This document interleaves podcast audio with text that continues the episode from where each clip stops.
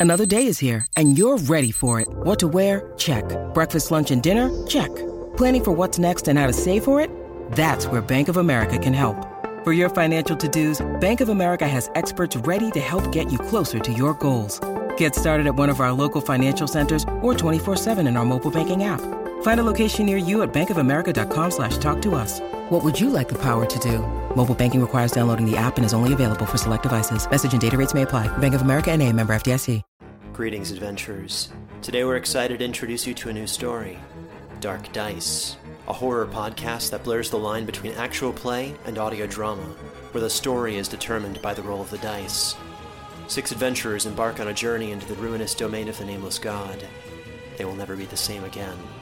One of the players is not what they seem after a doppelganger, a creature that can assume the form and voice of whatever it kills, infiltrates the team. As the players are picked off and replaced one at a time, can they figure out who the monster is before it's too late? Can you? Here's a quick example of what our show sounds like. The uh, shambler with the jar of liquid inside of him. Soren Arkwright let loose an arrow that cracked the glass, passing through the spine of the creature. The shambler still managed to maintain its forward momentum, but stumbled as it eagerly tried to bite and swipe at Soren, landing near his feet. As Jeff Goldblum has now joined our cast, Dark Dice is available however you listen to podcasts. This special bonus episode of the Sheridan Tapes was made possible by our supporters on Patreon Keely Wood, Healing with Marcus, Soap, and Christy Williams. If you'd like to support the show as well, please go to patreon.com slash homestead corner. For as little as $1 a month, you get early access to ad-free versions of episodes, a special weekly behind-the-scenes podcast, and patron-only AMA live streams. We've also started a Ko-fi page if you want to spread a little holiday cheer but don't feel like signing up for a monthly membership. If we raise $1,000 there by the end of season 2, we'll release an extra bonus episode of B-sides to celebrate. Check it out at ko-fi.com slash homestead corner.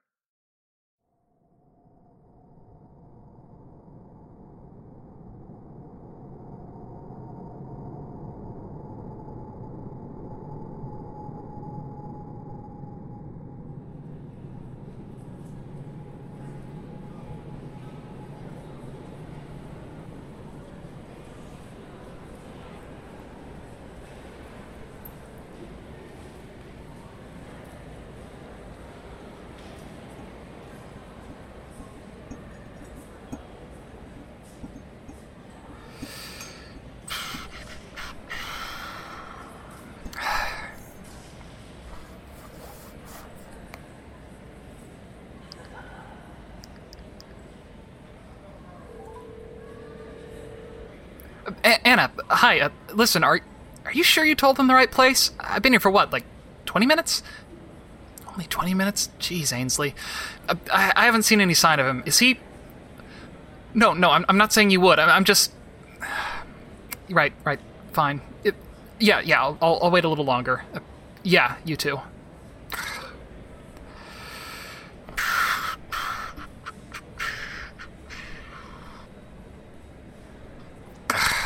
Where the heck are they?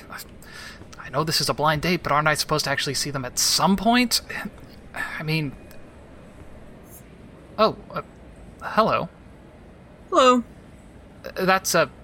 Uh, that's my spot. Your spot? I, I mean, uh, uh, I, I was waiting for someone there. Waiting? Seems you found someone, I'd say. Okay, Yoda. Uh, but, but seriously, I'm, I'm supposed to meet up with someone here. Exactly here. Yeah, yeah, exactly here. Uh, See, look, uh, Griffith Observatory, edge of space mezzanine, right next to the observing telescopes. 6 p.m. sharp. Huh, I guess so. Here, you can have your spot back. Thanks. So, who are you waiting for? Oh, uh. Blind date. A a friend of mine set it up. Seems they're running late then. Well, Anna said they're usually pretty busy, and that they have a tendency to forget about things. Really? What else did.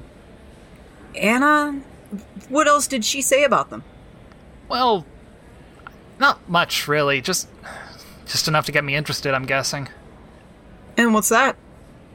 Well, that they love astrophysics mostly, and that they're one of the smartest people she knows. So, yeah, that figured it was worth a shot. Is that high praise, do you think? Coming from her, I mean. Eh, mostly. Uh, I'm not really sure. We we don't really know each other that well. We just reconnected the last time she was in New York. You're from back east? Oh, yeah, Rochester. You? Florida. Actually grew up pretty close to Cape Canaveral. No way. yeah.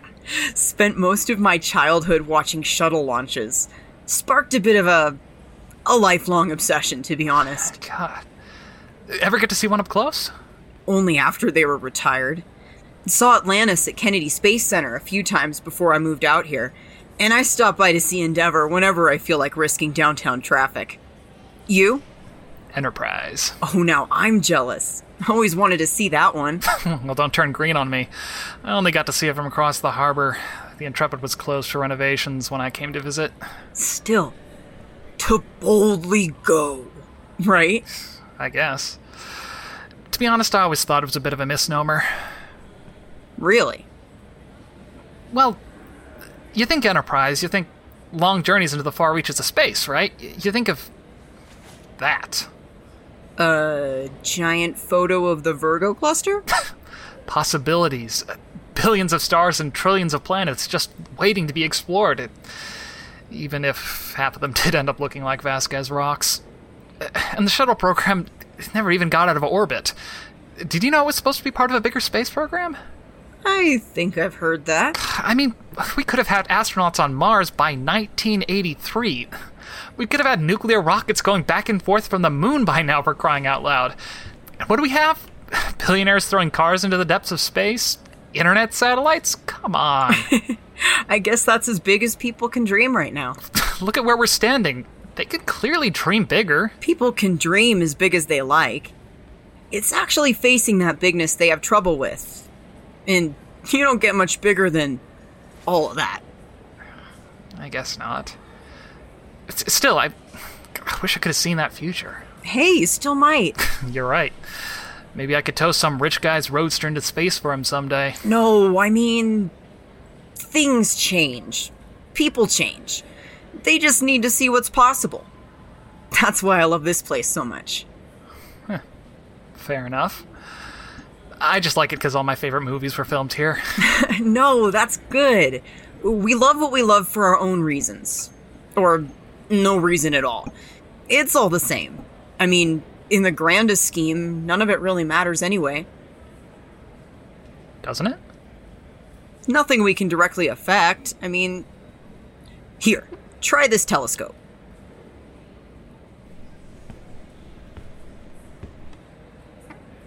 Okay. Uh, what am I looking at here? Space. Oh, very funny. No, really. That's what it looks like from Earth. A blank, empty section of space between the Virgo and Leo constellations. So small you can cover it up with one fingertip. sure as hell doesn't look empty to me. exactly. You're seeing a massive blown up image of the Virgo cluster, the center of which is nearly 54 million light years from Earth. There are at least 1,300 galaxies scattered throughout it, so bright that the intergalactic medium between them glows with diffuse starlight. Each of those galaxies is home to at least hundreds of millions of stars, billions of planets, and potentially thousands of worlds able to support life. Okay, space is very, very big and very, very empty. You know, I did actually take Astronomy 101 when I was in college. No, that's just the thing. It's not empty. It just seems that way because we can't see or affect it at the proper scale. It's packed to the gills. It's bursting with matter and energy and probably full of life forms whose very existence would be horrifyingly incomprehensible to us. But for all that, we haven't found a single piece of evidence for extraterrestrial life anywhere. Which, to me, says that even with a 360 degree view of the universe out to the cosmological horizon, we've yet to find a civilization capable of changing even a tiny piece of their galaxy enough for us to notice. So ultimately, Nothing we do matters. The universe doesn't care. why should it? It didn't ask for us to be here, and there are a near infinite number of cosmic phenomena out there that could destroy the Earth too quickly for us to realize. And as far as we know, no one out there would even notice our absence if they did.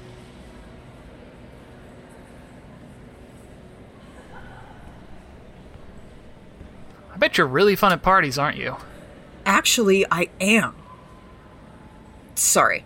It's just big picture stuff has a tendency to make me a little existential. So what's the point then? What do you mean? Well, if nothing we do matters, if it's all going to end in tragedy no matter what, then why should I bother? Why am I waiting here to meet someone? Why was I actually hoping I might have a chance with this person? Nobody's going to remember it happened, much less care, so. What's the point?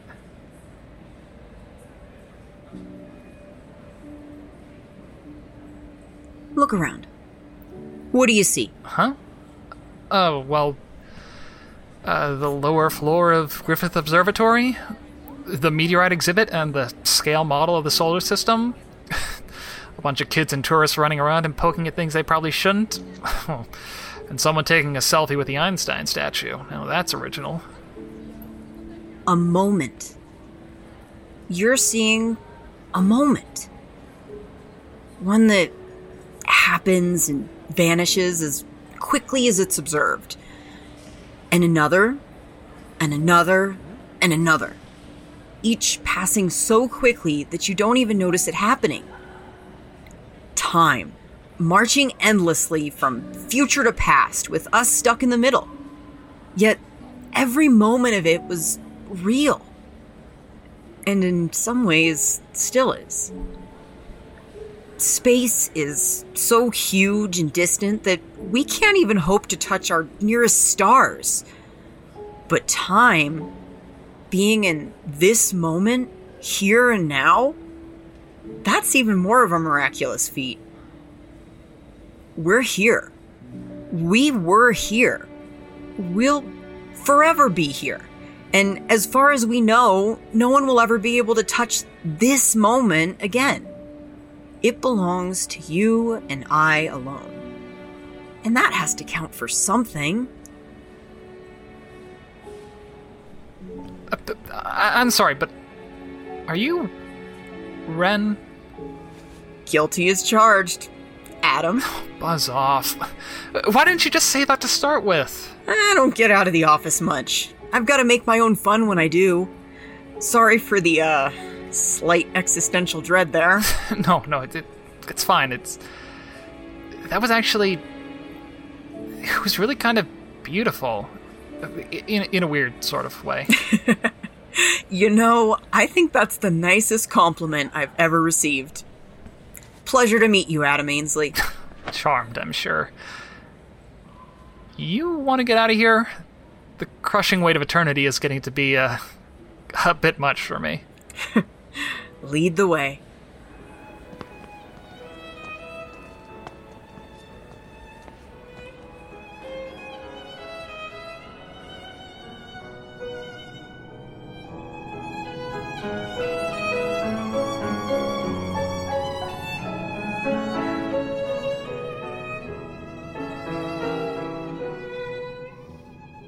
The Sheridan Tapes, B-Sides, Space starring Sam Taylor as Dr. Ren Park and Trevor Van Winkle as Adam Ainsley, with original music by Jesse Haugen. Written by Trevor Van Winkle and produced by Trevor Van Winkle and Virginia Spotts, and made possible by our supporters on Patreon and Ko-fi. Visit thesheridantapes.com to view additional content, rate and review us on Apple Podcasts, and connect with us on Twitter at Sheridan Tapes and on Instagram at The Sheridan Tapes. Season 2 begins January 21st, 2021 on Patreon, and January 22nd on all podcasting platforms. I'm Trevor Van Winkle, this is Homestead on the Corner, and you're listening to The Sheridan Tapes.